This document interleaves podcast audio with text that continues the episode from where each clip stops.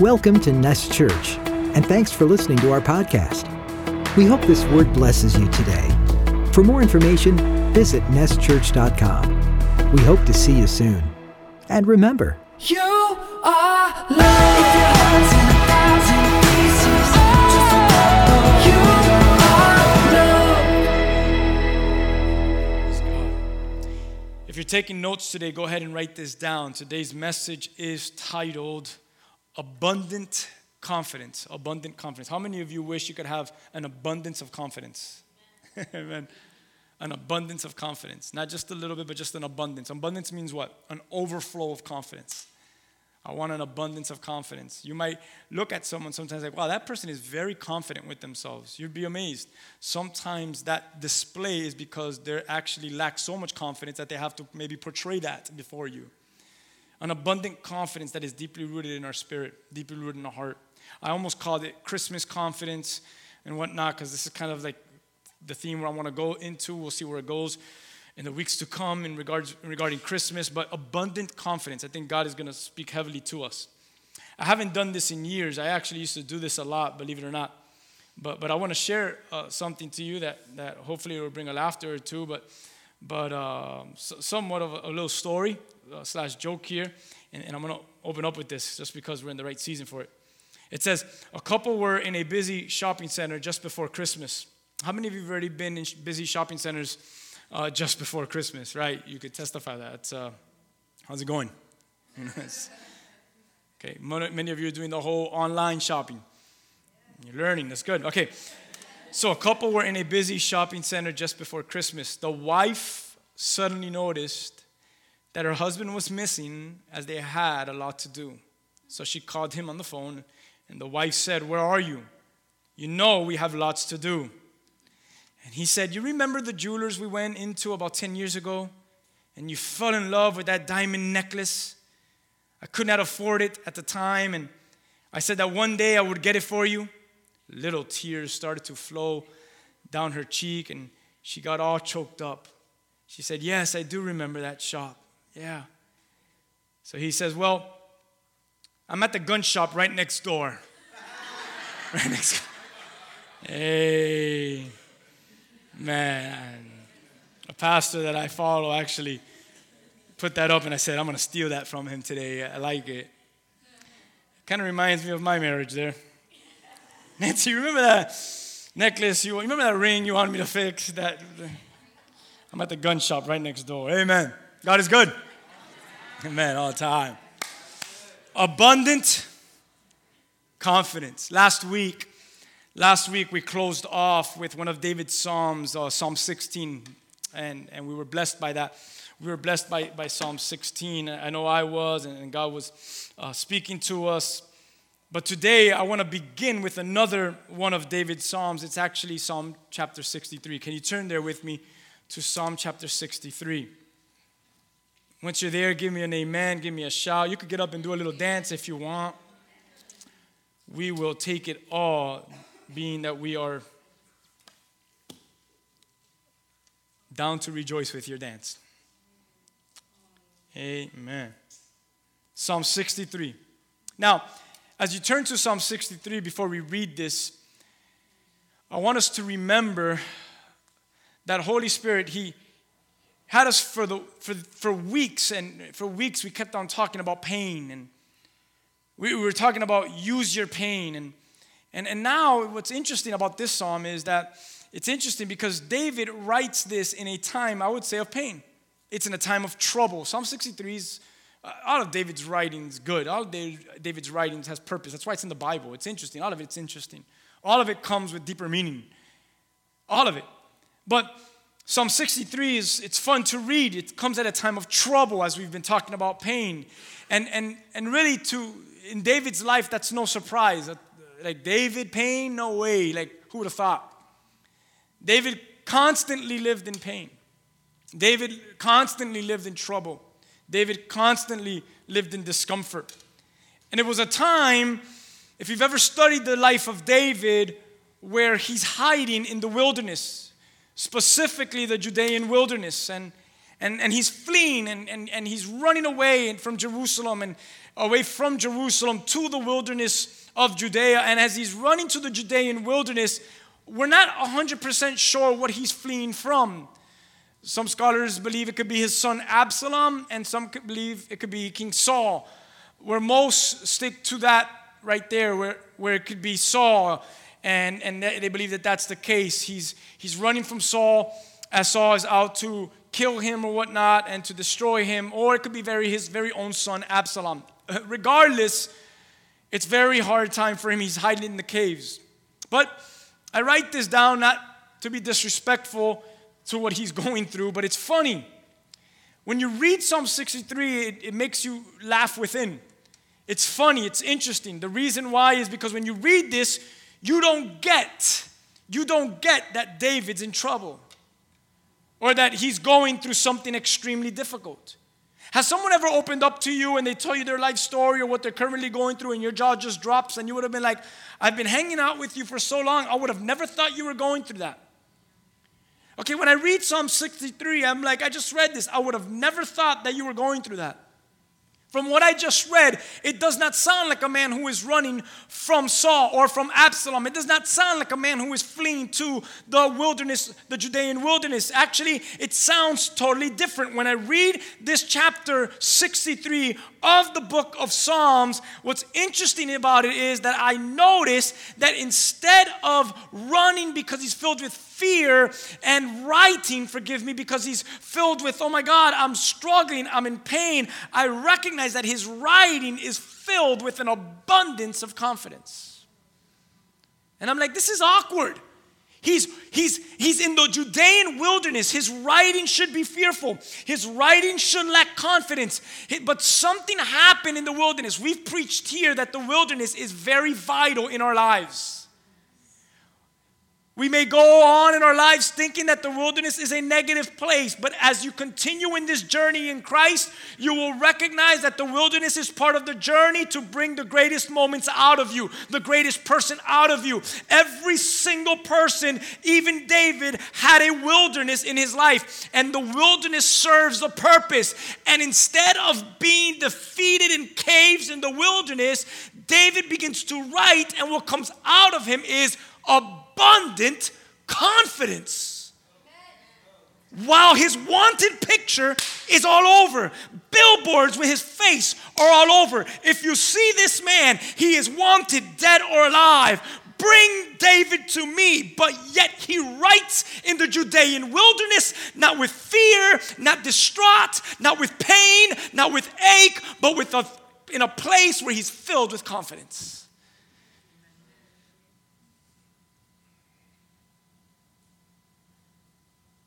Filled with abundant confidence. You want to read it? Let's read it. Psalm 63, verse 1. Say, I'm there. All right, good. Let's go.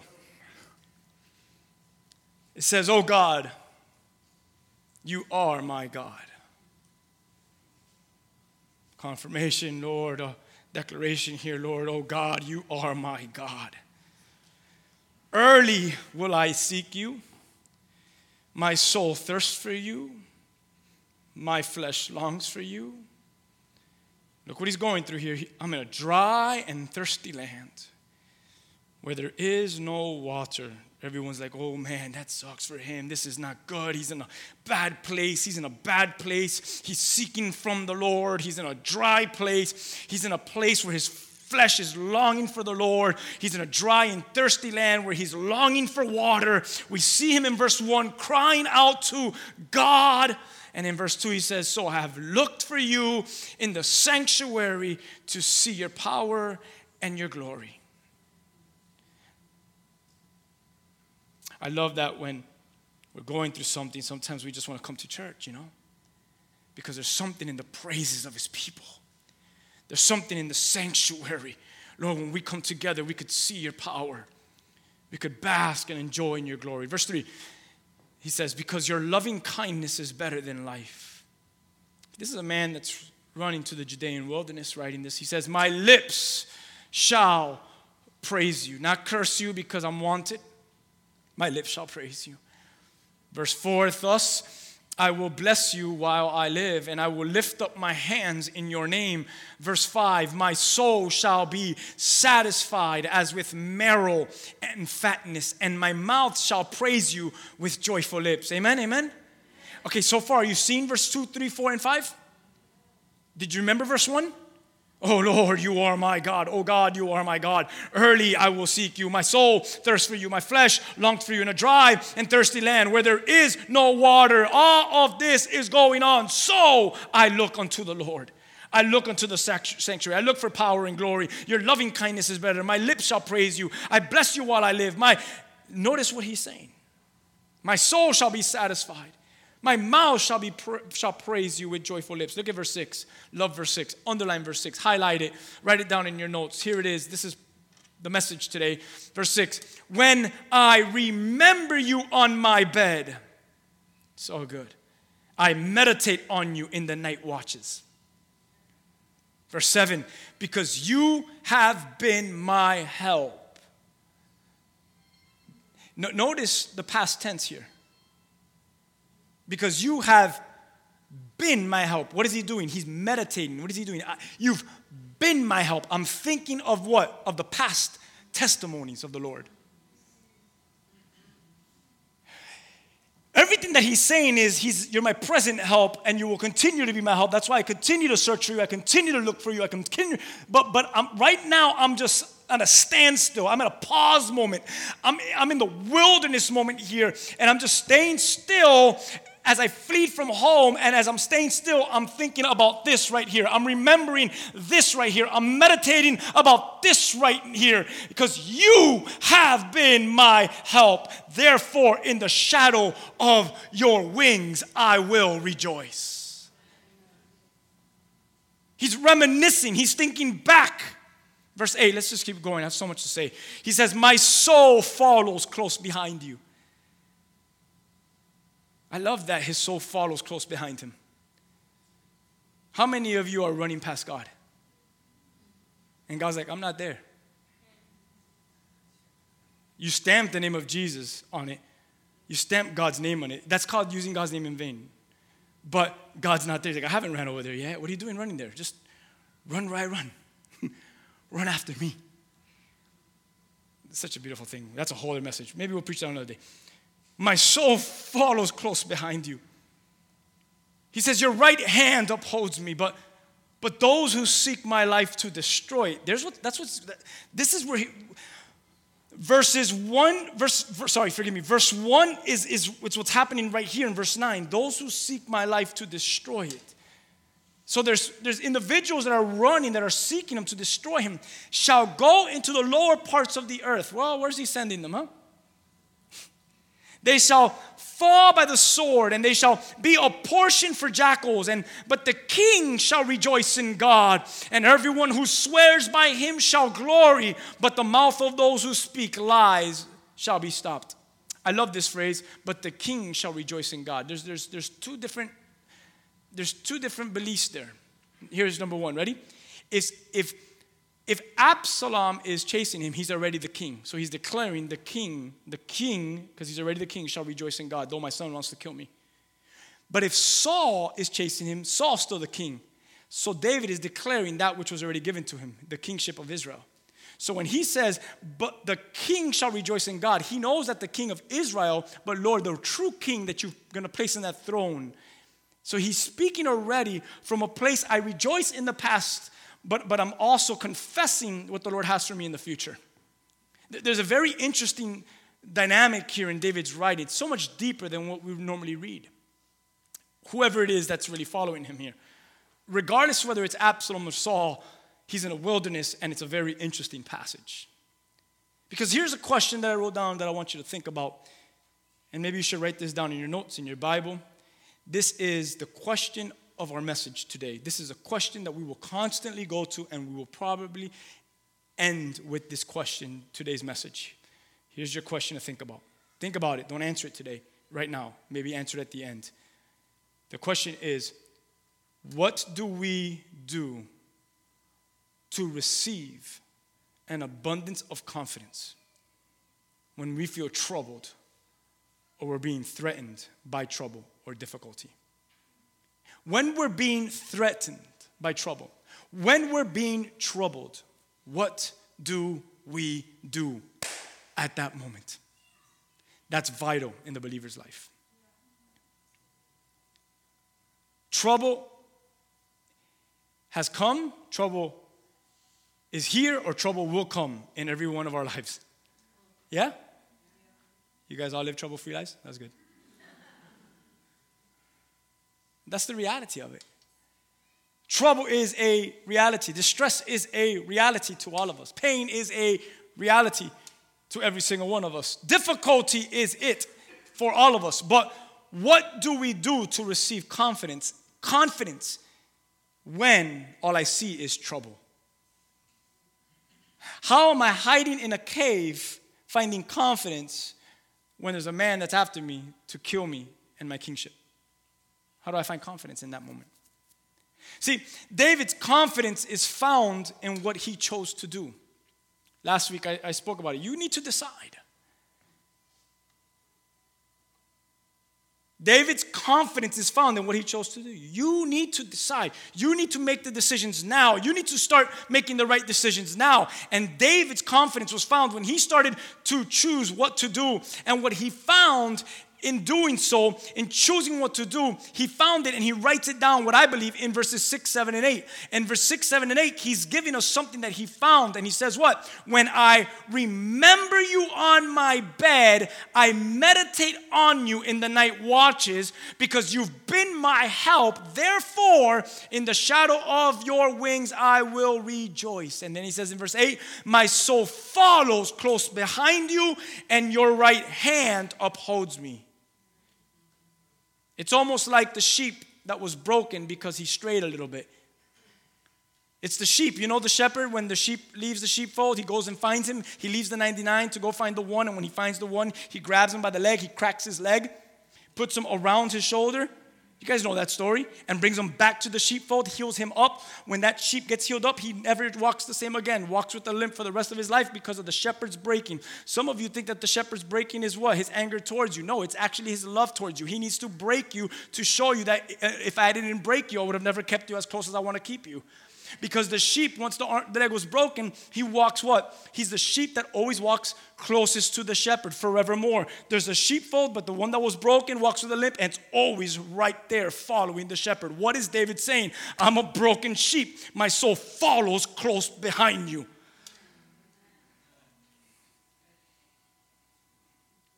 Eugene Peterson in the message says it this way If I'm sleepless at midnight, I spend the hours in grateful reflection. like that word, I really do.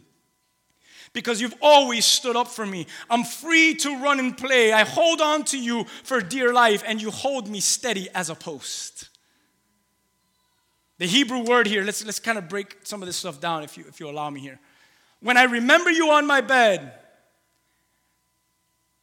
I'm going to talk about that for a moment. The bed. The time when you just want to rest. You know what I'm talking When you want to rest. When I remember you on my bed, I meditate on you in the night watches. Though the Hebrew word for remember, yes, it, it, means to recall. Very simple, right? When I recall, when I when I recall on my bed, when I remember on my bed. But the word I meditate, the word meditate in the Hebrew is, is, is very important. And, and yes, Yes, it means to imagine, it means to ponder on. Um, I mean, I'm thinking about, I'm pondering. But when you break down the Hebrew word for meditate, the, the root word, it brings a different meaning. And the word, when he says, I meditate you in the night watches, I meditate on you, that word meditate means this it means to mutter or to groan, even to bring forth a roar. Isn't that interesting?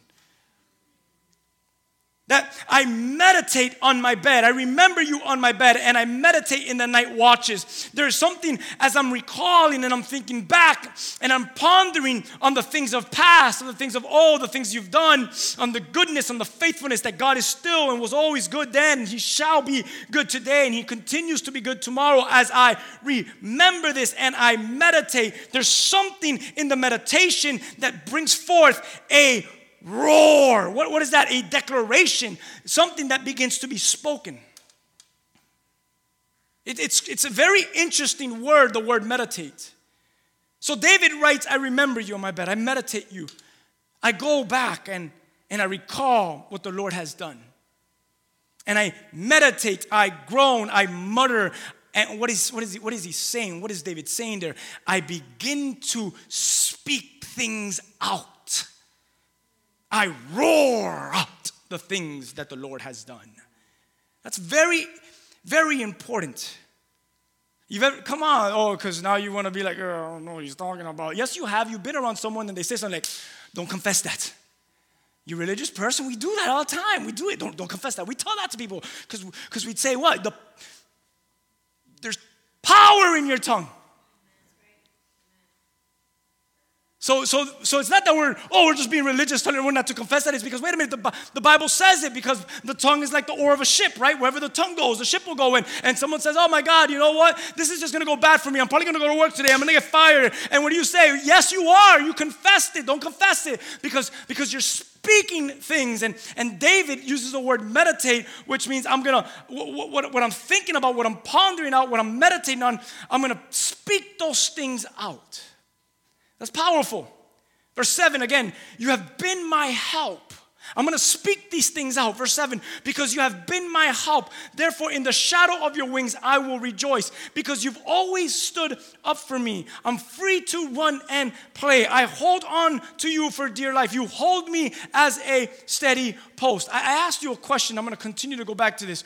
What do we do? What do you do? Ask yourself personally, what do I do? to receive confidence and abundant confidence, an overflow of confidence when I feel troubled or I'm being threatened. When, when I feel threatened or troubled, what is it that I do at that specific moment? What do I do? Well, let's answer what David's doing here. Because he's in a very tough place. And what does he do? He pauses. Everyone say pause. He pauses. This is something about that word, right? Say one more time. I should have named the message pause. Just pause. He just stops. Pause. Pause means what? You, you just stay put at that moment. Just, just stay put. Pause. Don't run back. Don't run forward. Don't fast forward. Don't rewind. Just pause. What does pause do? It always causes you, and it should always cause you to stop and reflect. Meaning what? Don't be moved to act. David could be like, I, I, I'm, in, I'm in the dungeon, I'm in the wilderness, I'm just gonna, you know what? I have mighty men around me, and they go on a snowy day and they fight a lion. Have you ever read David's Mighty Men? And David's mighty men, and, and I have mighty men, and, and, and they've gone to give me a glass of water, and they destroyed hundreds of Philistines. I could go back and I could destroy this man that's after me. But no, David doesn't run forward, he doesn't act. So we pause and we reflect. We're not moved to act. We're not moved to try to solve it all. How many of you trouble comes and instantly, instantly what you do is I gotta, I gotta fix this, I gotta solve this, I gotta just come up with the answer. It's all in my strength. I got to work it out. Who lied to you? Pause. Think about it. Think about what you want to say before you say it. Pause because, because you know once those words come out of your mouth, you'll never get them back. Pause. Think about it before you run and you go to do that. Are you sure you're ready to fight that person? Pause. They're, they're, they're pretty trained. You sure you're as trained? You might, yesterday there was a championship fight, and the man walked into the ring with a belt, but he thought because he was the champion and I had the belt, I'm just gonna run to that fight, and I'm probably, because I'm the champion, gonna win again. But he was confronted with someone that trained better than him, and when they fought, he got beat, and the championship and the belt was snatched away from him and given to the other man. He should have just paused for a moment in his life, reflected where he was, and recognized, shoot, I'm not ready for that fight. Pause, reflect. Don't just try to solve it all. Don't, uh, or, or, or, or vice versa, right? Don't just, oh, obviously, I just have to quit. I, have- I just have to walk away from it. Pause. It's not to go forward, it's not to go back, it's not to go left, it's not to go right. It might just mean stay put. Don't quit. Don't go forward. So, what do I do? Everyone say that. What do I do? When trouble comes, when difficulty comes. Well, you're going to do is be moved to stay calm, be moved to pause, stay put, and just give your time, give yourself time to reflect what's really happening. Are you with me? Wisdom grows in there. The, the foolish person acts quickly. The foolish person speaks quickly. The foolish person just goes with their feelings. The wise person says, Let me take time and let me reflect on these things before I say a word. That's honorable. How many of you are in the wilderness? How many of you have experienced the wilderness? How many of you know that you're going to experience the wilderness? When you get there, do yourself a favor and pause. And do what? Just reflect. There's a reason why you're in that wilderness. There's a reason why you're in that struggle. Pause. Come on, what do you do when trouble comes, when difficulty comes? I wanted to share this on Christmas. You know why? Because it's a hurried time. And how ironic is it for me to say, pause, when you're saying, I gotta get out, hurry up and end this service. I gotta go to the mall. And I'm saying, You're not going to the mall. Relax. Relax. Relax. I gotta go plan the party. I gotta go plan the party. It's next week. It's in two weeks. Christmas is in two and a half weeks. Relax. Stay calm. Pause. That's why I wanted to share this during Christmas time. I want to take my time. I want to take my time. I want to take my time. And if you have a problem with that, it's probably because you're struggling with pause. Right now, since I started preaching, how many of you have kept looking at your phone? Just social media's calling me. I gotta go check if someone liked my picture. Pause. Who cares if you got five more likes? Who cares? Who cares what the story is? Who cares? It's Christmas time. The best thing to do during Christmas is pause.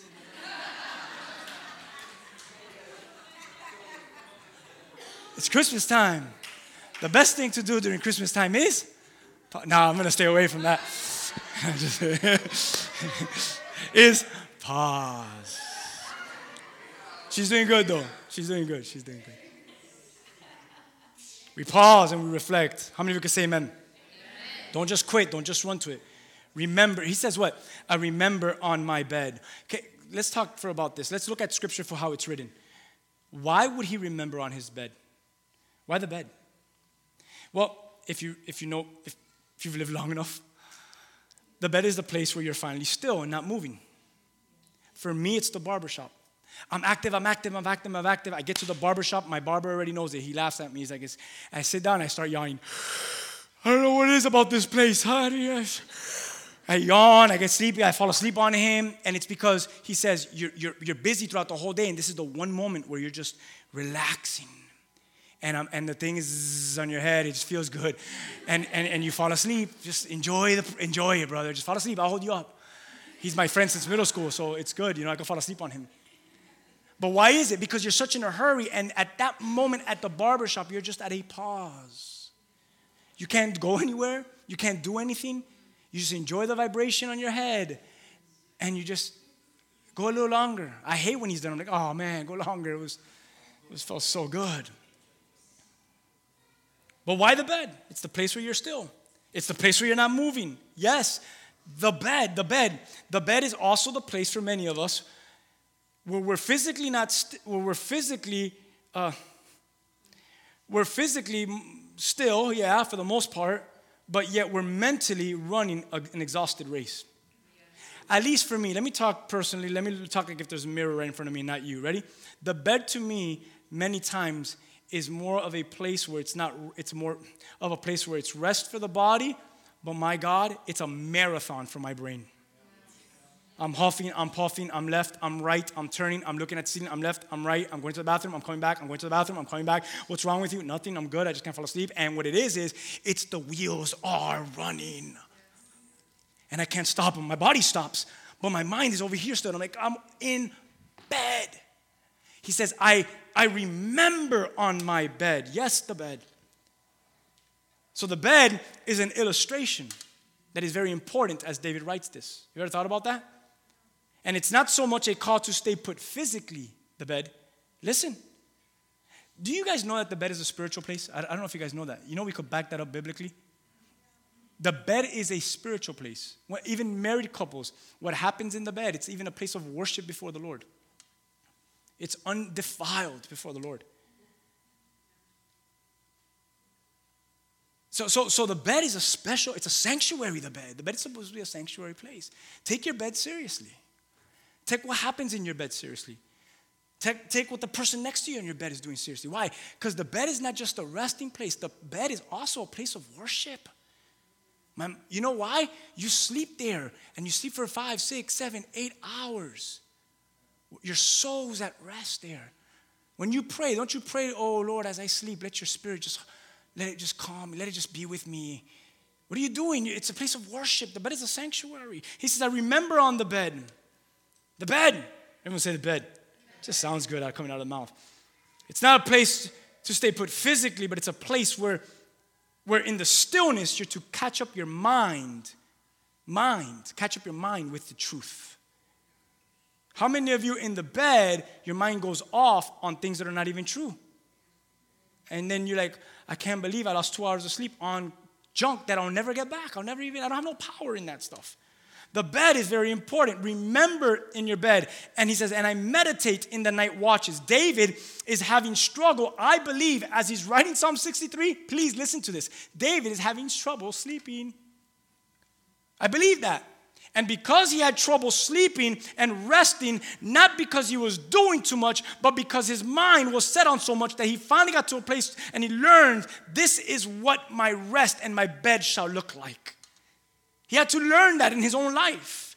He, what is it in David's writing that we're recognizing? Well, I wrote this down. He learned the skill, he learned the gift to meditate, to speak about the things of God, and to fill his mind with the knowledge of God. Where did it start with him? It started in the bed. I remember these things. In the night watches, I meditate. So we've already kind of gone over this, but I'll read it as I wrote it. How many of us, how many of us throw ourselves on the bed, on the bed, and there is where your mind has at it? Huh? The bed.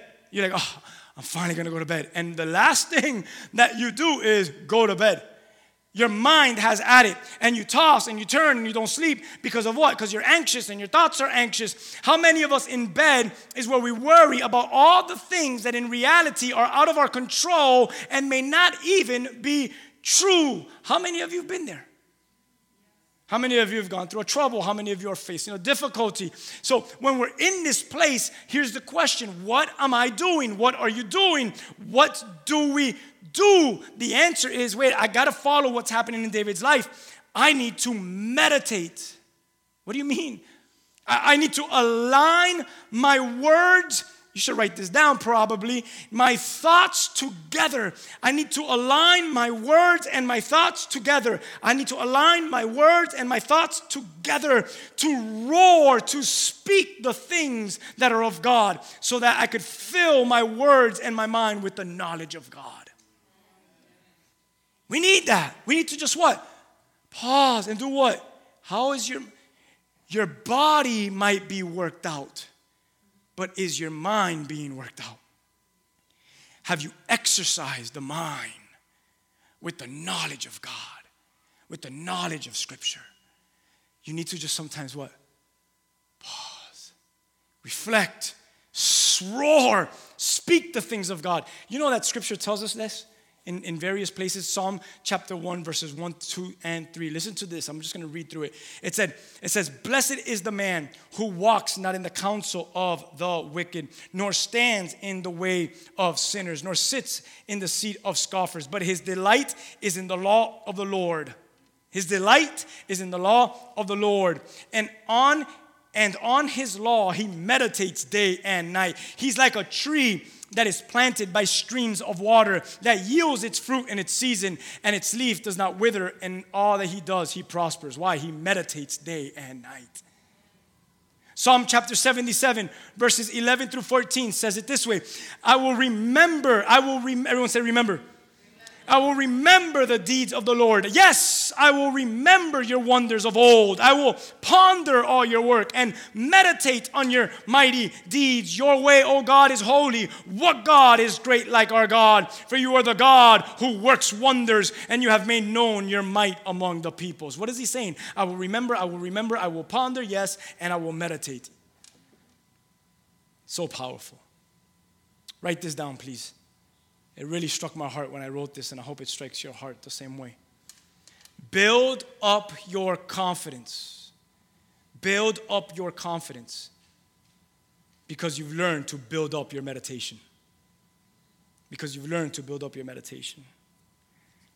If you've learned to meditate, to pause, and to think about God and think about His goodness, you're probably building up your confidence at the same time. Have you noticed?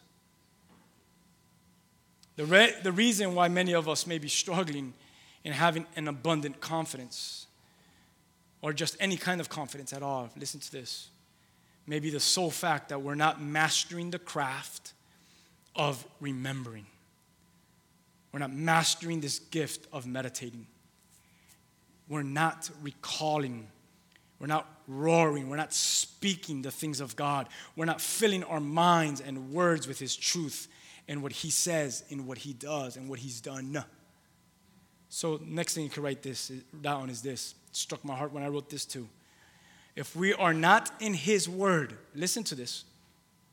If we are not in his word, then his word will never be in us.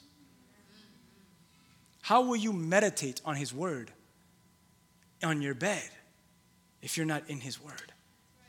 His word is not in you to meditate on you'll always run to a devotional. You'll always run to a person to be your great counsel because the Word of God is not poured into your own life.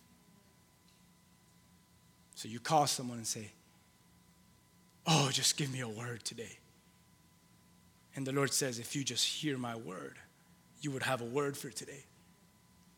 I'll say it one more time. If we're not in His Word, then His Word will never be in us. God's not going to just be a magician and go, because mm, I'm so good, I'm just going to zap it in you so it's automatic in you. No. He wants you what? The Bible says something like this You show what? Yourself. What? Study. You show yourself what? You're studied. You're approved. So, what does that mean? God's calling you to get into the Word. Why? So it could get into you. Amen? Why is it so important for the word to get into me? Well, like David, one day you're going to need to what? Meditate. And if you don't meditate on that word, you're going to meditate on false philosophies, on false doctrines, on false truths. And you're going to fall quickly. Meditate on his truth. Master the craft to meditate and you'll start to live more confidence during this Christmas season. How many of you could say amen? amen. When you meditate, you want to have substance in your meditation. Please listen to this. When you meditate, you want to have substance within you. You want to find it. You want to what? Not just when you find it, what do you want to do when you find it? Come on. You want to begin to what? Speak it. Why? Because I'm going to be very honest with you.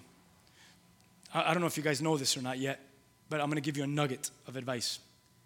The greatest preacher in your life should be yourself. It should not be your pastor or the guy you download, the podcast guy, the YouTuber.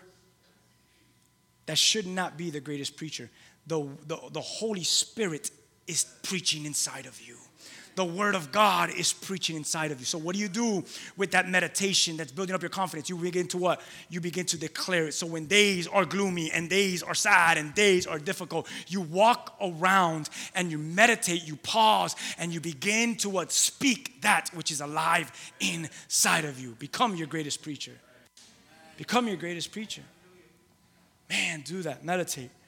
So, come on, I'll say it again as you find substance there, what do you do to receive an abundance of confidence when we feel troubled or being threatened by this trouble, by difficulty? Pause.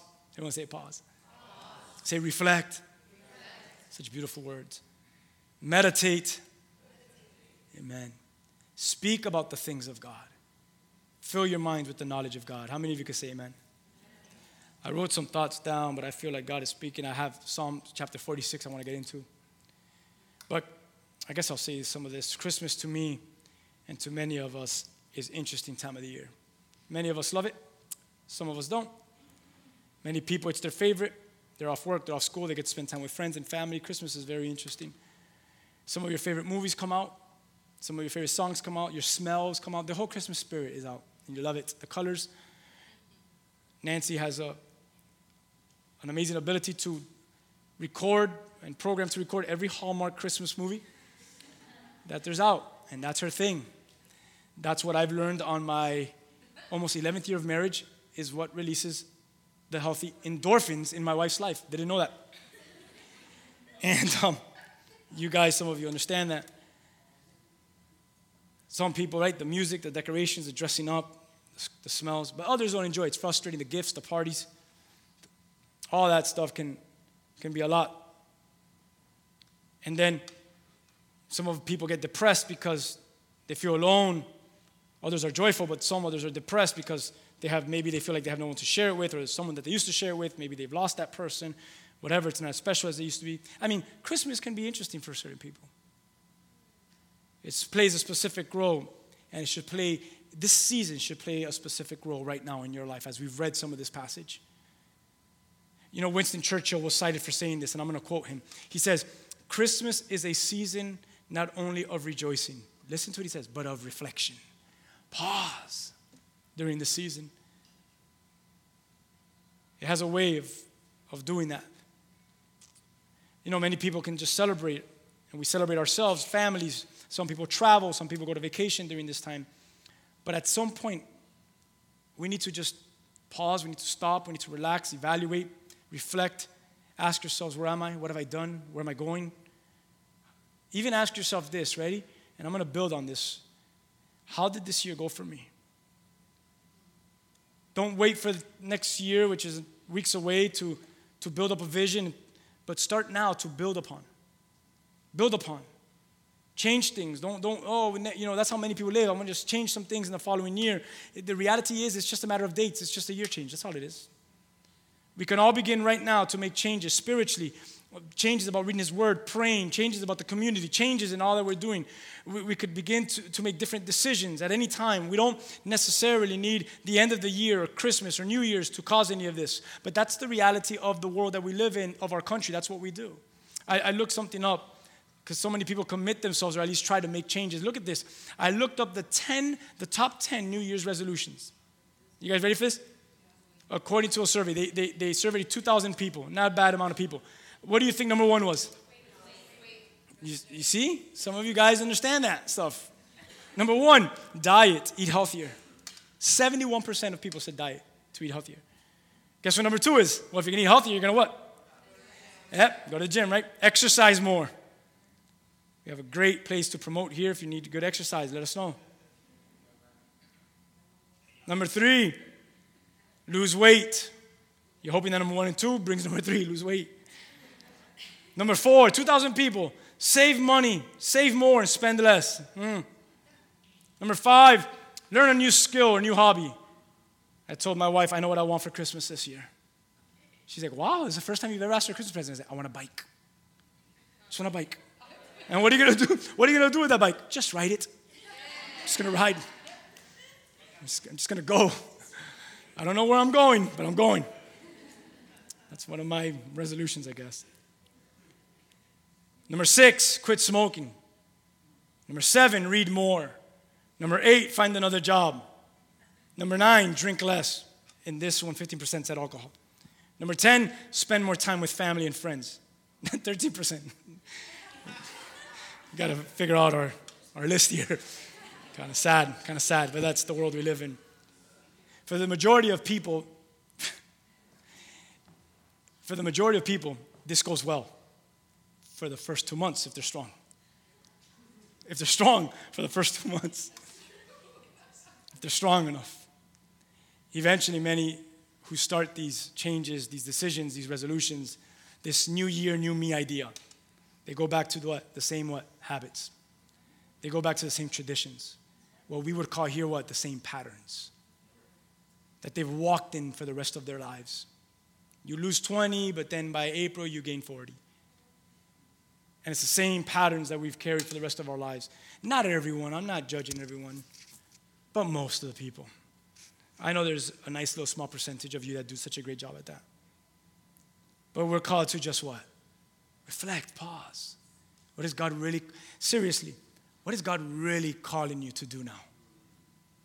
Thank you for your top 10 list and you want to eat healthy and you want to lose weight, and those are all good things. God wants all that for you. Thank you for all those things. You want to go to the gym and all that. Thank you for, you want to get a bike and just run, just, just go. Thank you for all those things. But seriously, is eating healthier going to change your problems, your issues, your troubles? Is the gym going to take away all your troubles? No. Like, just pause and really feel like, and find out what is it that God is speaking today. Amen? What is, uh, I don't have the opportune time to get into Psalm 46, I'll just read it and let the word itself preach to you. But what I'll do is maybe I'll, I'll my next preaching, I'll dive into Psalm 46 with you. Because depends how you want to say it. The, I guess the right way of saying it is, um, I forgot now, forgive me. The, the, proper way of saying the Hebrew word is like Sila or Sila, but we've learned to say Salah. Um, some people say Selah, some people name their daughter Selah, and it's wrong pronunciation, it's not Selah. But but it sounds better. But who cares? The point is what it means, not how you pronounce it right now. But in Psalm 46, I'll tell you what, I'll read it today, and next preaching we'll dive into it some more. Look what he says here. He says, God is our refuge and our strength, a very present help in, guess what he says? Trouble. Who would have thought? This is powerful because watch what you're going to recognize. You're going to recognize that three times in 11 verses, the psalmist is going to use the phrase, Salah. There's a reason for that. Therefore, we will not fear, though the earth gives way, though the mountains be moved in the heart of the sea. Verse 3 though the waters roar and foam, though the mountains tremble at its swelling. How many of you read verse 1, 2, and 3 go, ooh, sounds like a Hollywood movie? But then he ends with what? Salah. All of this is happening, but Salah. The word Salah in Hebrew there means Pause and reflect. Don't get so wound up about verses 1, 2, and 3. Pause. Pause. Verse 4, 5, 6, and 7. We'll get into this next time. There is a river whose streams make glad the city of God, the holy habitation of the Most High. God is in the midst of her. She shall not be moved. God will help her when morning dawns. The nations rage, the kingdoms totter. He utters his voice, the earth melts. The Lord of hosts is with us. The God of Jacob is our fortress. What does he end with? Salah. There's so much in that verse. Like the whole city of God, there's a reason why he says that. But at the end of all this, Salah. Verse 8, 9, 10, and 11 Come, behold the works of the Lord, how he has brought desolation on the earth. He makes wars cease to the end, to the end of the earth. He breaks the bow and shatters the spear. He burns the chariots with fire. Verse 10 Be still. Everyone say, Be still. Yeah, he's almost giving you the definition of Salah. And know that I am God. I will exalt among the nations. Now, this is not the psalmist speaking, this is God commanding. I will be exalted in the earth. The Lord of hosts is with us. The God of Jacob is our fortress. And everyone just Salah. You pause and you reflect. I'm going to ask the worship team to come up for a moment here. Pause and reflect. So much to say. but I feel like you know exactly where you're at. You know exactly what needs to be said, what doesn't need to be said. Christmas season is upon us, amen. New Year's is upon us. How many of you are traveling? All right, good. A lot of you. I love what Luis Lozano texted me in the middle of the message. How do you rest on your bed when Jesus is not resting in you? That's pretty good. Good job, man. All right. But so we're traveling, and, and um, even when you travel, learn to pause. When you're having conversations, learn to pause. Go back to the psalm that we just studied here for a moment. Go back and study it on your own. What does that psalm mean to you? What does this truth mean to you? In the busyness and in the craziness, because the reality is, this has nothing to do with Christmas. Who are we lying to? We're still complaining about the rush of Christmas, right? Oh my God, Christmas is so crazy, the streets.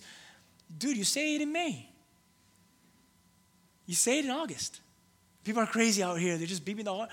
It's, it's nonstop. The craziness is always around us. We saw something nuts this week happen in our own city. That thing was crazy. No one just stopped. No one paused. Those two felons, they didn't think it out. Did you think this was going to go good? Pause. No, no one won. No one won. Because we live in a world where everything's quick, everything's fast. Let's just react. Let's just do this. This is how we're going to solve it. This is how we're going to go. Don't quit and don't keep going. Don't, what, what's the, Pastor, I need to set a meeting with you. We need to talk about these things. What's your advice? That's a lot of weight for me to carry. So I guess my advice would be just pause. Let's see what God wants to do. Lately, a lot of my conversations have been that. If you've met with me recently, have you noticed I've been telling you? Just pause. Why, why pause? Because if you really are a son and daughter of God, He's gonna work it out.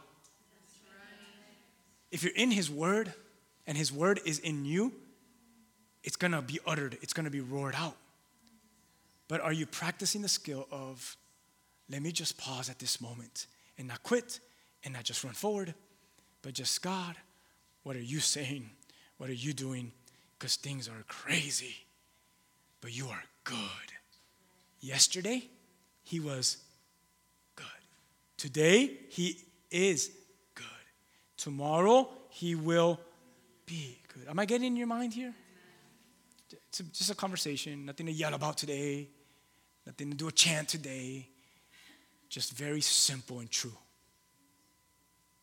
Take a moment to reflect, to meditate, and grow yourself in wisdom in a foolish world that all people do is make rash decisions. Just chill. Chill. Marty has something that he says to people lately. What is it, Marty? Everything is okay. And he, you could tell he's a father because he watches Monsters University with his son. and he's quoting, who are you quoting there? Mike? or Sully? It's just the university? Squishy. Squishy. I don't even know that. One of the cartoon characters, that's his saying. Everything is okay. And you're like, no, it's not. If you're in him and he's in you, everything is okay. But this person just died. It hurts. But everything is okay. I just got laid off. Pause. Everything is okay. He just walked out on me. She just walked out on me. Hey, everything is okay. My car doesn't start. Everything is okay. I am preaching to myself. Ask my wife. Yesterday, I started pressure washing my house because I want to do something. You know, it's Christmas time. I want to make her. I want to make her. I want her to see I could. I'm going to do something. So I'm going to pressure clean. That's what a man does. He pressure cleans. So I had a pressure cleaner that my, my parents bought me an early Christmas gift. And, and I said, it's too weak. I need a more powerful one. So I went to Home Depot, I exchanged it for a more powerful one. I started pressure cleaning the house. Yesterday. And there was a point in my house where I was, and then oh, and wood sparked everywhere. And I have a hole now on my roof. I have a hole. And I dropped the pressure cleaner. I looked at this. I said, Oh no, I made a hole. In my, I'm so mad at myself. I'm so. And I said other words. I didn't curse. I really have not cursed in a long time. I said words like, I'm so pissed and things like that. That's, that's as bad as I got. Probably said pissed. But but I, oh, so this, I'm pissed off. Look what I did. And oh, I made a hole. Now I gotta. I, I thought my wife was gonna come out and do the same thing. Oh, you're such a this. And she was just like, oh, make sure you fix it by next Saturday, okay? Everything's good. Okay. Her advice to me was just make sure you fix it by next Saturday. Because we have a Christmas little thing with the family, so just everything's okay. But you know, the man in me is like, I don't know how to fix that. she mean fix it for next Saturday. But I have an amazing brother-in-law who knows how to do many things. And he happened to be there. He gets off his long conversation. He was pacing down the middle of the street. If you know where I live, it's awkward to see the street where he's pacing in front of. And when he's done, after like an hour conversation, he comes into the house and says, Hey, what was all that screaming about? What, are you screaming about? I said, I made a hole in the roof. And I don't know what to do. Ants and everything fell out of there. Everything.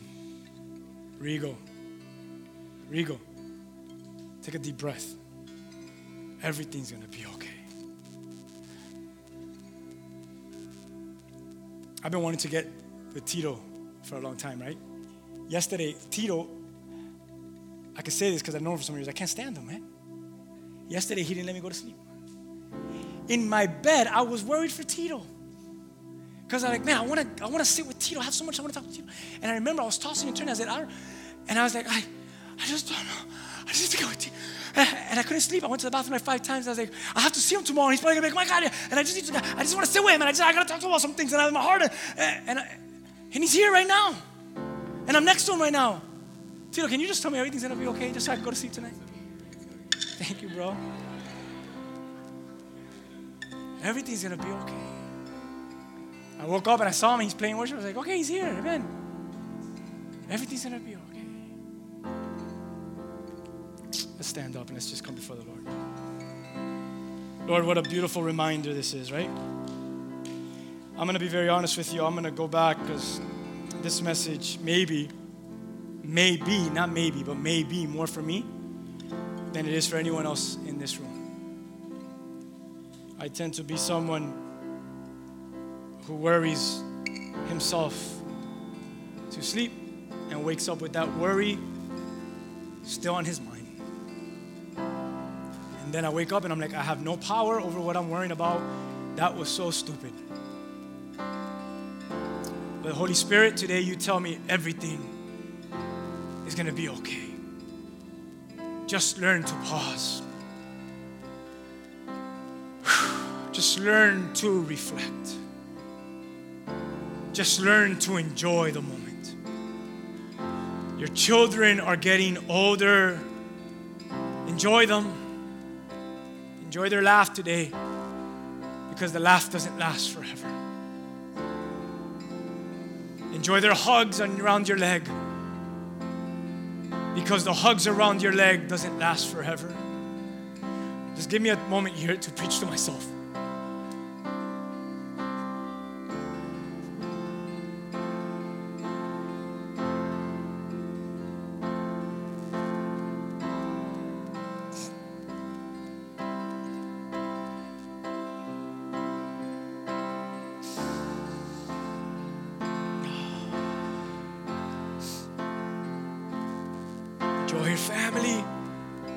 Everyone in that family won't live forever.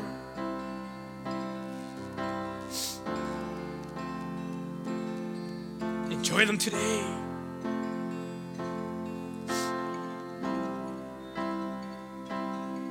Enjoy. It. Reflect. Pause.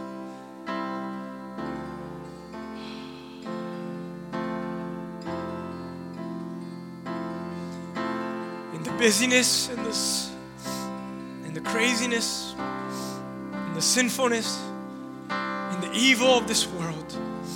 Lord, just teach us to stay still, to know that you are God, to reflect on what you've done and to what you're doing, and to have faith to speak things out, even to what you're gonna do. Let us learn to live in that moment. Lord, that we could say, I remember in my bed, I meditate in the night watches. That that remembering and that meditation will serve a different purpose starting from tonight going forward. That I will not drive myself weary.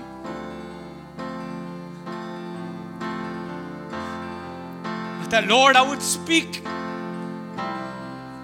speak things in faith. Roar things out loud from what's, in, what's inside of me. Lord, that I would live with greater confidence.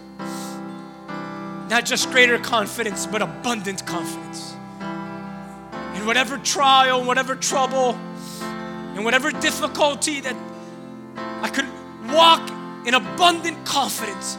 That word confidence means hope. I can live and walk in greater hope because I've learned to healthy, to meditate healthy in a healthy manner to reflect in a healthy way. And because of that, I begin to walk and live in hope and confidence for the rest of my life. Maybe everything won't be taken away, but Lord, so much more will be added because I learned to reflect, I learned to meditate, and to find your hope, and to find your confidence. And it becomes an abundance in my life in the midst of whatever difficulty, in the midst of whatever trial and trouble. So, church, I tell you today, your option was not to quit. If you quit, it was not to quit. Sorry. Your option was not to solve it with your own strength and your own wisdom. The greatest option was you should have just stayed still and learned to pause and learn to reflect and learn to trust God in the middle of it and let Him grow you and mature you and build up confidence. Come on. That you would begin to speak out the things that are alive because of what you're exercising throughout the day becomes alive when you need it at night speak it into existence. Lord, thank you for this day, for the Christmas season that we are in, that it would be different this year that in the craziness and in the busyness, we will not be crazy with it. We will not be so busy with it. But in the busyness, and the craziness, and the turmoil, in the running, we will pause. We will be still in the midst of it. We will trust. We will know you. We will be filled with such abundant confidence. We love you, Lord. We thank you, Lord, for such a beautiful word, for such a beautiful truth, for such a beautiful family for such a beautiful time. It's in Jesus' name. And together we say, Amen. Can you give God some glory right there where you're at today? Hey.